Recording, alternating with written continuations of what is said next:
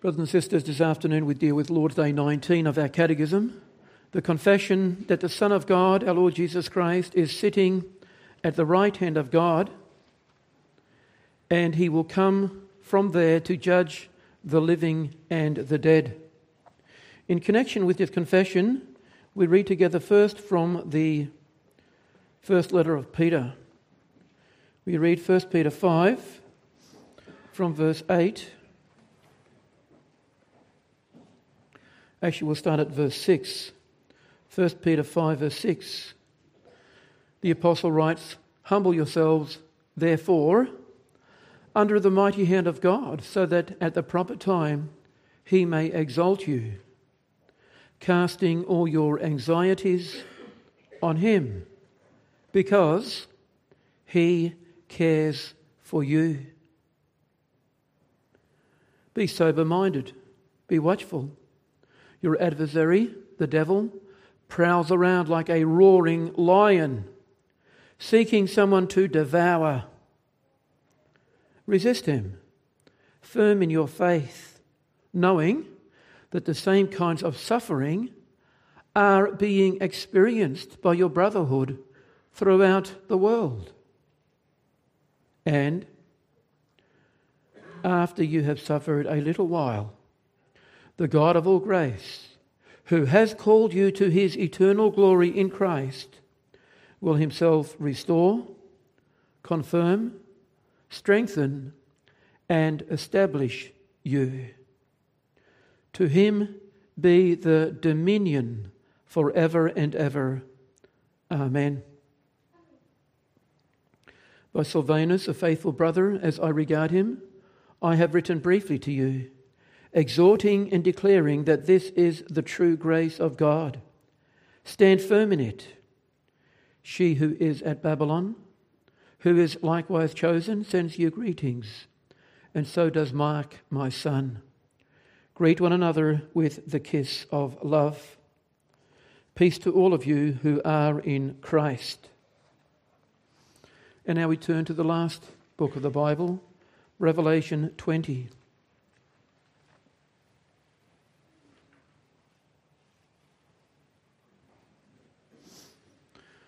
Revelation 20, the Apostle John writes, "Then I saw an angel coming down from heaven, holding in his hand the key to the bottomless pit and a great chain. And he seized the dragon, that ancient serpent, who is the devil and Satan, and bound him for 1,000 years, and threw him into the pit, and shut it, and sealed it over him, so that he might not deceive the nations any longer, until the 1,000 years were ended.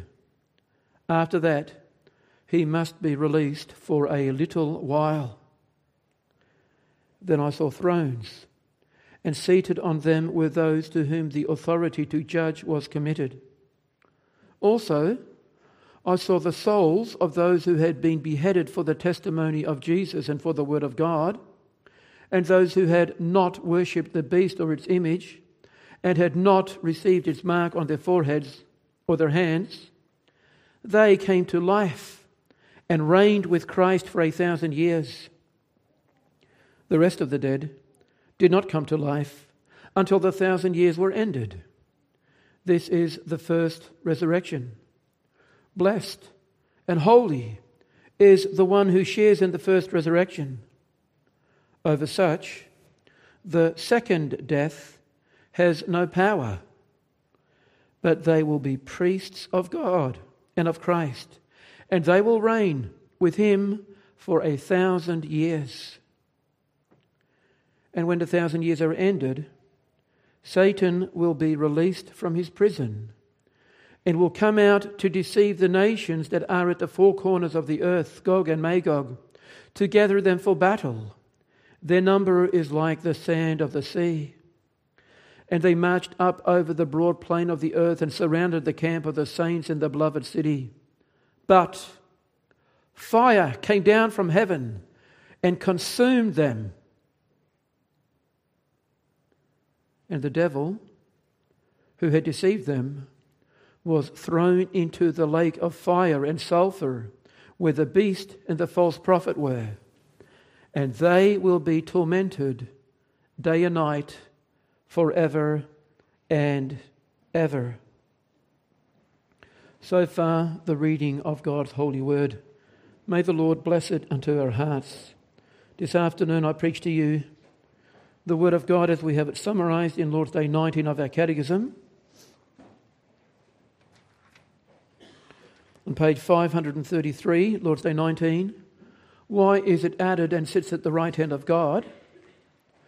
Christ ascended into heaven to manifest himself there as head of his church, through whom the Father governs all things. How does the glory of Christ our head benefit us? First, by his Holy Spirit. He pours out heavenly gifts upon us, his members.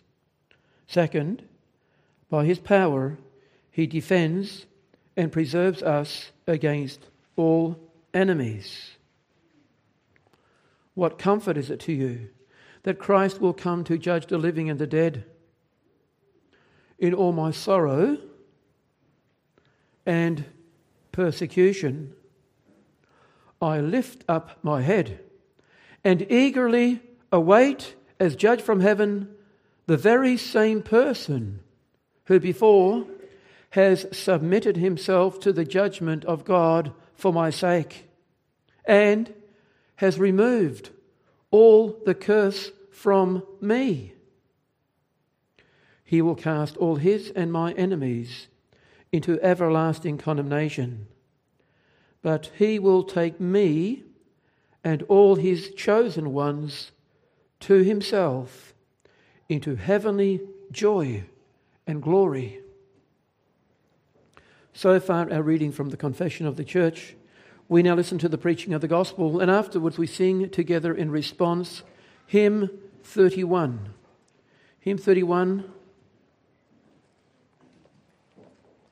verse 1 and verse 2. Christ has risen, hallelujah, he is our victorious head.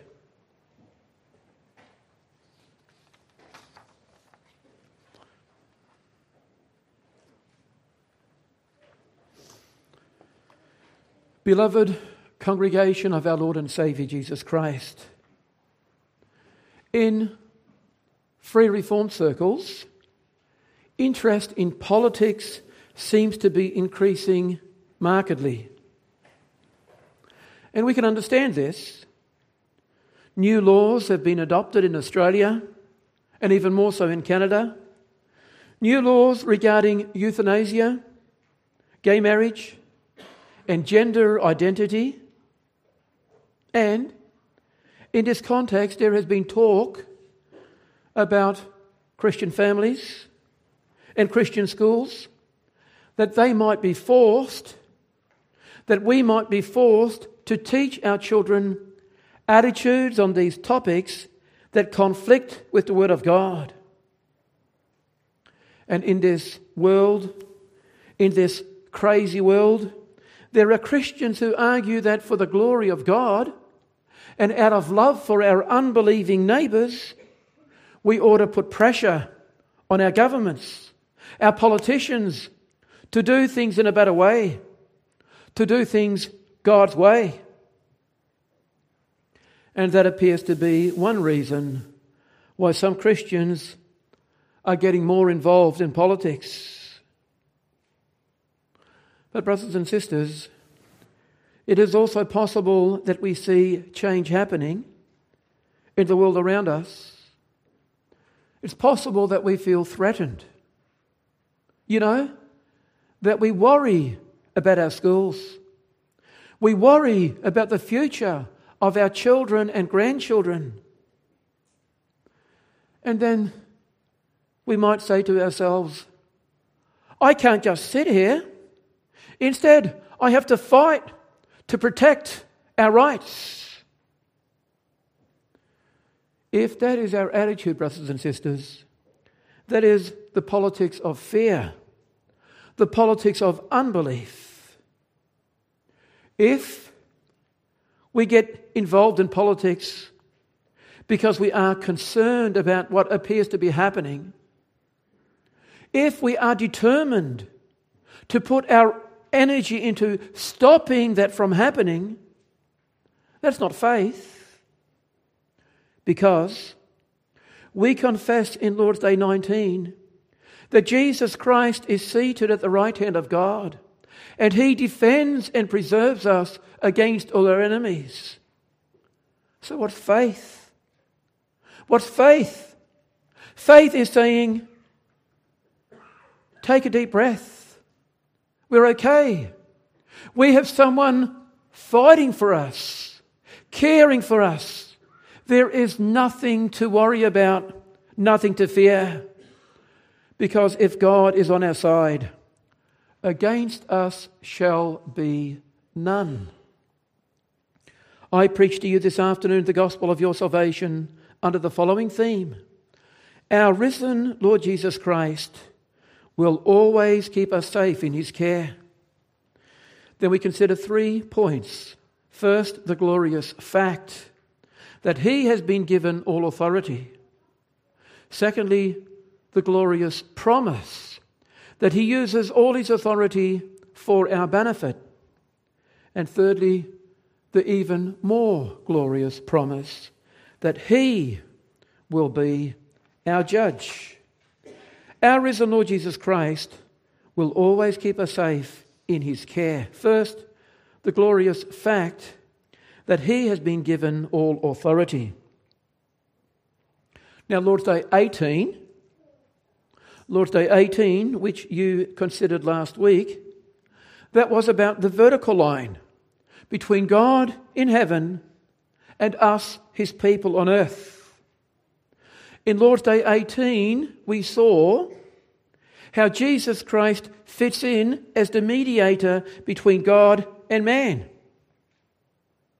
Lord's Day 19, on the other hand, is about us in this world. It describes how King Jesus cares for us. It explains how Jesus defends and preserves us against our enemies. Now, when we think about this, brothers and sisters, when we think about us and the world, you may have noticed the 2 passages of Scripture that we read together, 1 Peter 5 and Revelation 20, they seem to be poles apart. They seem to give opposite messages. Think about this.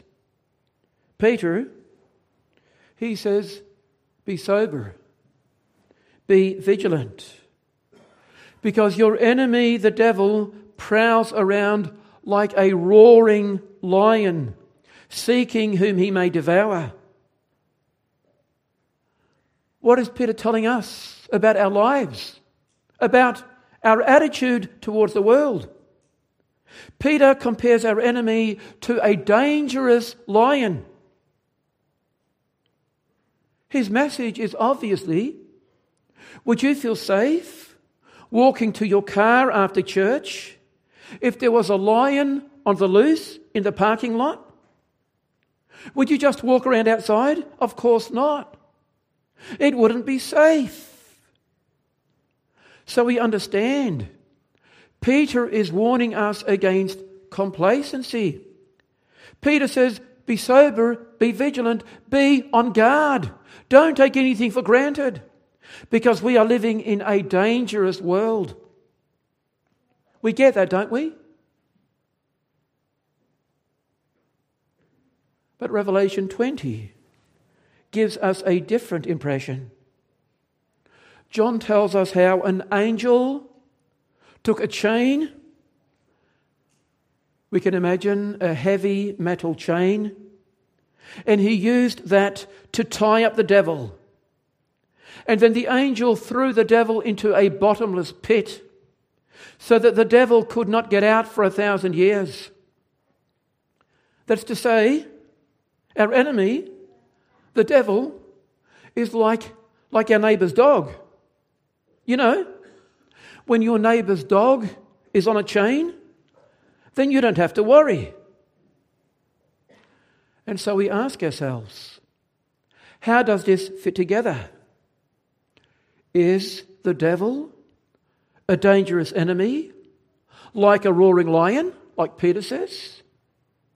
Or is he tied up with a heavy chain, like we read in Revelation 20, so that we have got nothing to worry about?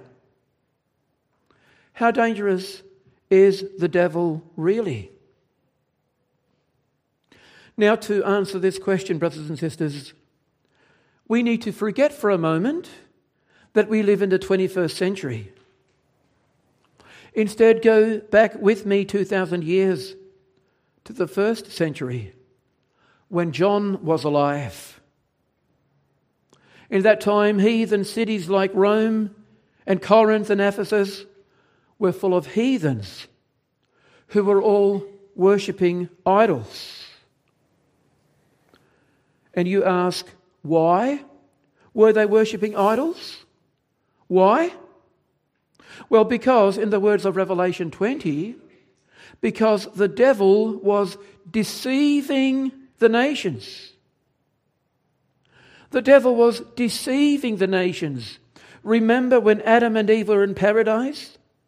They were deceived by the devil, and so they ate the forbidden fruit.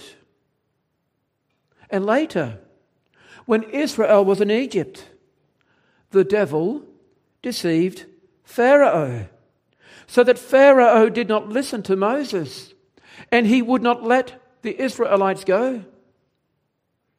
And when Jesus was born in Bethlehem, Satan deceived Herod, so that Herod tried to kill Jesus. Bottom line, all the heathen nations were always worshipping idols because Satan was deceiving them. But, says John in Revelation 20, I saw an angel come down from heaven. That angel grabbed Satan by the scruff of his neck and tied him up with a chain and threw him into a bottomless pit and kept him there for 1,000 years. And then, because the devil has been locked away in that pit, a time began when Satan lost his power to deceive the nations. When King Jesus rose up from the dead, when he went up to his throne in heaven and defeated Satan, then Satan lost his power to deceive the nations, so that King Jesus sent apostles to Ephesus and Corinth and Rome. And many people believed the gospel because Satan was bound so that he could not deceive them anymore. The Lord also sent missionaries to Europe. And millions of people in France and England and Holland believed the gospel because Satan was bound so that he could not deceive the nations anymore. And still later, missionaries went to Africa, Asia, America, and Australia. And because Satan was bound and could not deceive the nations anymore, millions of people believed. Now the gospel has been preached to the ends of the earth. Many people everywhere believe in Jesus and confess his name. And that is possible because Satan was bound so that he became powerless in the sense that he could not deceive the nations anymore. And in brackets, brothers and sisters, in brackets, regarding when Satan was bound, so that it became impossible for him to deceive the nations, we might suggest Good Friday, when Jesus paid for our sins, or Easter Sunday, when Jesus overcame the power of death, or Ascension Day, or even Pentecost. But before we make it too complicated, we might consider World War II. And we might ask, when? On what day precisely did the Allies win the war? Perhaps someone might say, in 1941, when Hitler was driven out of Russia. Or perhaps when the atom bomb was dropped in Japan. And then we might reason, first, the power of the enemy was broken. Then the enemy was driven back. And finally, he was forced to surrender.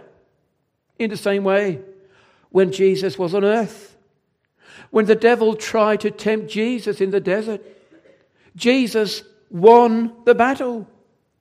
And when Jesus died on the cross, he destroyed the power of sin. When he rose from the dead, he destroyed the power of death. And after Jesus had done all that, after he had also gone back to his throne in heaven, then Jesus told John in Revelation 20, Jesus says, I have won the war. I have destroyed my enemy. And now I am sending an angel to tie up the devil like a vicious dog, to stop him from deceiving the nations, so that many people may believe the gospel and receive salvation. And this means, beloved congregation, two things are true at the same time. Satan is bound. Satan has been cast into the bottomless pit. That happened already 2,000 years ago. Then the 1,000-year reign of Jesus began. And ever since then, Satan has been bound, so that there is no way that Satan can prevent the gospel from spreading out over the whole world. Satan cannot stop people in China from believing the gospel. Satan does not have that power. But still, make no mistake, Satan is a prowling lion. He's looking for people to devour. Just like a vicious dog might be tied to a chain, and it might be impossible for him to get free. Still, be careful and don't come too close, because otherwise he will maul you and he might even kill you. Is such a dog on a chain dangerous? Not if you are careful. Not if you stay out of his reach. But otherwise, look out, brothers and sisters. And if you are like me, if you would never dream of taking a chance on a dog, we should be even more careful when it comes to playing around with sin and the devil. Because otherwise, we might end up with more than a scratch on our face or a scar on our nose. The Bible says the devil is bound. His power is limited, but still he is dangerous. So be very, very careful. Just one more point, brothers and sisters. In Revelation 20 verse 3, we read that afterwards Satan must be set free for a short time. We wonder what that means. And we wonder whether that short time has already begun. Are the 1,000 years of Jesus' reign over, so that Satan is now set free for a little while? Or is Satan still bound? And is there still a worse time, a more dangerous time coming in the future? Some Christians insist that the godlessness of the world has become so great that we must be living in those last days. But others insist that we are not being persecuted. Instead, we can still worship God freely, and so there must be worse trouble ahead.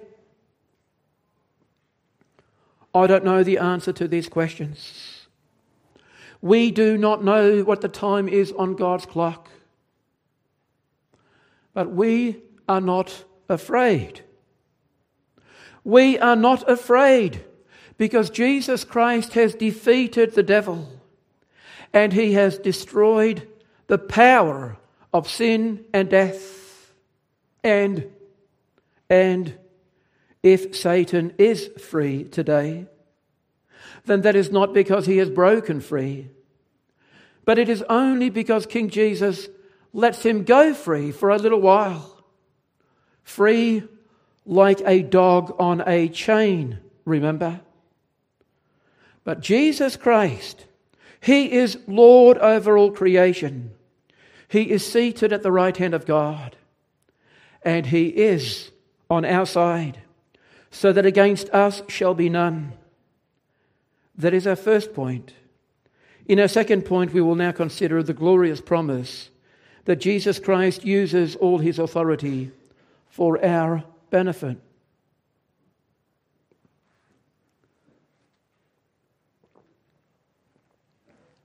We confess in answer of 51 that Jesus Christ, seated at the right hand of God, defends and preserves us against all enemies.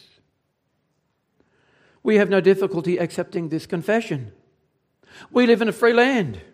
We can worship the Lord in church on Sundays and in our homes during the week. We are free to teach our children, also free to speak to our neighbours of our Christian faith. King Jesus is defending and preserving us. But again, think back to the world of the apostles 2,000 years ago. In Rome, they said, Caesar is God. In Ephesus, they said, Diana is God. In every city, they had their own gods, and no one cared. Except when the Christians said that Jesus is God, then Satan was upset, and then the world was offended. Christians were thrown to the lions. They were covered with tar and used as live torches for Nero's garden parties. It seemed as if Roman emperors and Roman gods were powerful. But Christians were weak and defenseless. That was happening in the time when Satan was bound. That was happening in the time after he had been thrown into the bottomless pit, so that he could not deceive the nations anymore. The gospel was spreading. People were believing, but they were still being killed like flies. Those Christians who lived during that time, could they confess that the Lord Jesus Christ was defending and preserving them against all their enemies? If he was defending and preserving them, then why? Why were those horrible things happening to them? To answer these questions, the vision which Jesus showed to John in Revelation 20 continues in verse 4. Satan has been thrown into the bottomless pit. But then John sees thrones in heaven. And John sees the souls of those people who have been beheaded because they believed in Jesus. John sees those people. They are seated on thrones. Think about this, brothers and sisters. Christian men and women. One moment they live in this world. One moment many of them are slaves and they are being persecuted. They are defenseless, being killed like flies. One moment they are being hung on the gallows, burned on the pyre, and the world is celebrating because they are getting rid of all those horrible Christians. Christians, who will never go with the flow, but who always think that they know better. That's one moment. But a moment later, John sees those Christian men and Christian women and Christian children. John sees them in heaven. Now they are rulers and kings. They are sitting on thrones. They are reigning with Christ for 1,000 years. And you ask, why 1,000 years? Why will those Christians who suffered and died for the faith, why will they reign with Christ for 1,000 years? Well, in the early chapters of Revelation, in the letter to the church at Smyrna, Jesus warned the Christians who were living in Smyrna. Jesus said they would suffer persecution. For how long? For 10 days. 10 days of persecution. Let's not underestimate it, because it would hurt. It would cause suffering. But 10 days. And now their reward, says John, their reward in heaven will last for 1,000 years. Think of that. 1,000 years of glory, sitting on thrones, reigning with Christ, to make up for 10 days of persecution and suffering. And of course, these numbers, 10 days and 1,000 years, of course, these numbers are not literal. Instead, the point is, our life in this world may be difficult, and we might really have to suffer for our faith. And that seems scary. Sometimes it seems as if it just goes on and on forever, and then we can easily be discouraged. And that's why John says to encourage us. John says, people like you and me, I see people like us in heaven, sitting on thrones, reigning with Christ for 1,000 years. Again, just 10 days of suffering, and then 1,000 years, an eternity of heavenly glory and perfect salvation. It is so important, beloved congregation, that we understand well why John is telling this to us. The devil is working out there, but he's working just as hard in here in this church building. He works in our community. And what's he trying to do? He's trying to intimidate us, make us scared. And then, if we are scared, then our answer is not to protest. Our answer is not to wave banners or even to write letters to our parliamentarians, because our government will never protect us from Satan. Instead, when we are afraid, we must open our Bibles and we must read the stories of Abraham and Moses and Gideon and Samson and David and Solomon and Peter and Paul and so many other men and women, children of God, who believed the gospel and who were strengthened in their faith because they went down on their knees and they prayed. So let's pray for King Jesus to work in our hearts. Let's pray for him to strengthen us and so defend and preserve us against our enemies. And understand, believe that our lives in this world are so short. Blink, blink, and it's over. Our life is done. And then afterwards, an eternity of peace and blessing and celebration and life. Brothers and sisters, there are many things in this world that are ungodly and that we cannot support. But please, our battle is not a battle against abortion. It's not a battle against euthanasia. Our battle is not against liberals in Canberra. Instead, also in Canberra, King Jesus has got everything under control. Our enemy, our only enemy, is fear and unbelief. Satan is smart. He's a bully. He's like a dog that barks really, really loud to scare us if he can. Satan wants us to be afraid and unbelieving.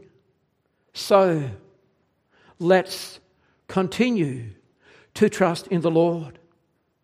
And by his power, he will continue to defend us and preserve us against all our enemies. That is our second point. In our third point, we will now consider the even more glorious promise that the Lord Jesus Christ will be our judge.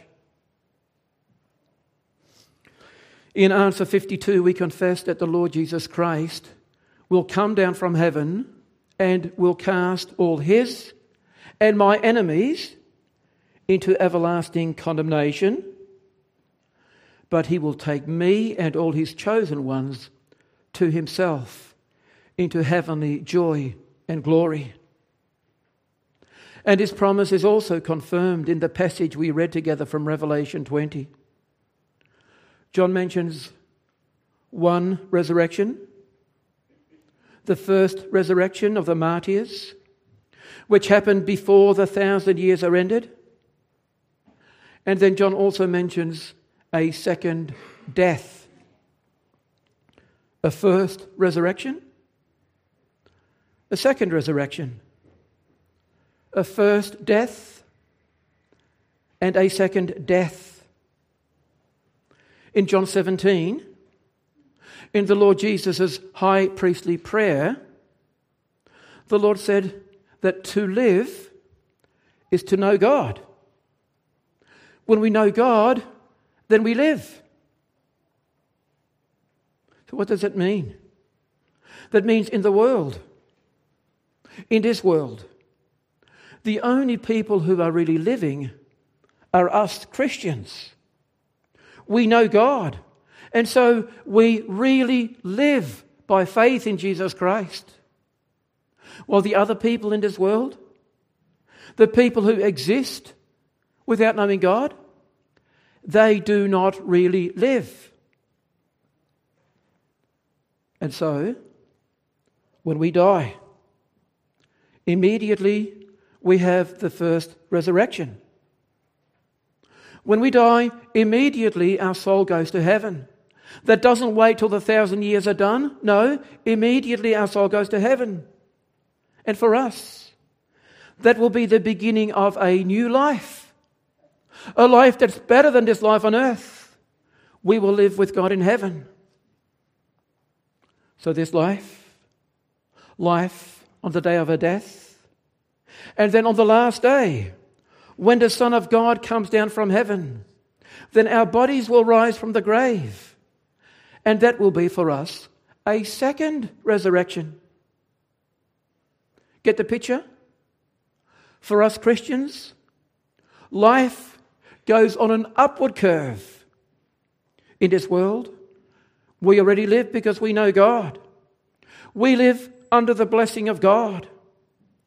And when we die, that will be the first resurrection. Our soul will go to heaven and we will reign with Christ. And on the last day when Christ returns, there will be a second resurrection. Then our bodies will be resurrected as well. That will be even better. That will be the best. For us Christians, life gets better and better all the time. But for those who live and die in unbelief, it goes downhill all the time. In this life, they are already dead in their sins and unbelief. And when they die, their soul goes to hell and suffers the wrath of God. That's their first death. But on the last day, when Christ comes to judge the living and the dead, they will die a second death. And from then on, they will suffer everlasting condemnation. Brothers and sisters, the challenges that we face in this life have got very little to do with what is happening in our parliaments. The challenges that we face are not really out there. Instead, our Heavenly Father comes to us, frail and sinful people. He comes to us with the gospel. He comes to us with a promise to be with us in this life and to bring us through the challenges of this life to eternal life. Let's believe His promises. Let's trust Him. That is the way to eternal life and eternal joy and eternal blessing. Brothers and sisters, when we have this, we have everything, and we lack nothing. Amen.